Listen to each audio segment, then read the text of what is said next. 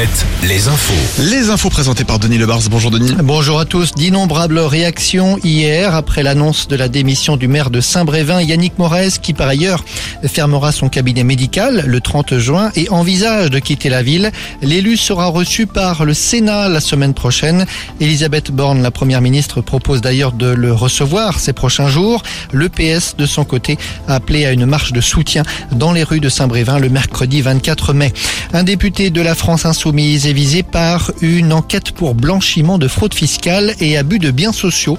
L'élu âgé de 32 ans est soupçonné d'avoir dissimulé au fisc un peu moins de 200 000 euros.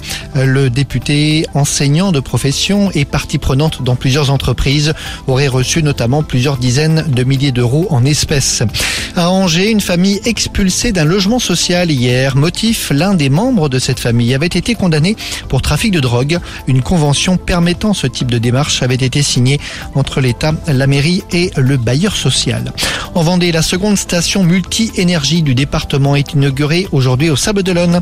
Cette station fournira de l'énergie verte aux professionnels et aux particuliers, du biogaz issu de méthaniseurs, des bornes de recharge électriques et de l'hydrogène issu de l'usine Life qui est installée près des éoliennes de Boin.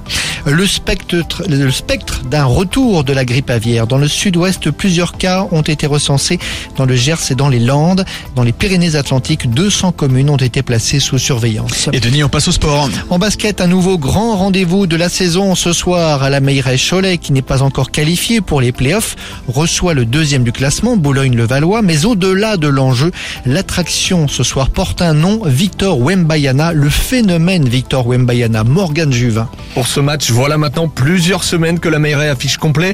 Les places se sont vendues en quelques minutes et ceci pour une raison bien simple. Le public choletais veut voir une dernière fois celui qui deviendra peut-être le plus grand joueur de l'histoire du basket français.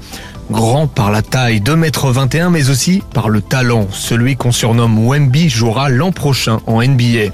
Son potentiel est tellement énorme qu'il figurera probablement à la première place sur la liste des choix. En effet, c'est un phénomène qui foulera le parquet de la Meilleray ce soir. Merci Morgane. La météo de belles éclaircies aujourd'hui et ce week-end sur les Pays de la Loire. Excellente journée à tous sur Alouette. Alouette, Alouette, le 6-10, Le 6-10. de Nico et Julie. Tout à l'heure entre 8h et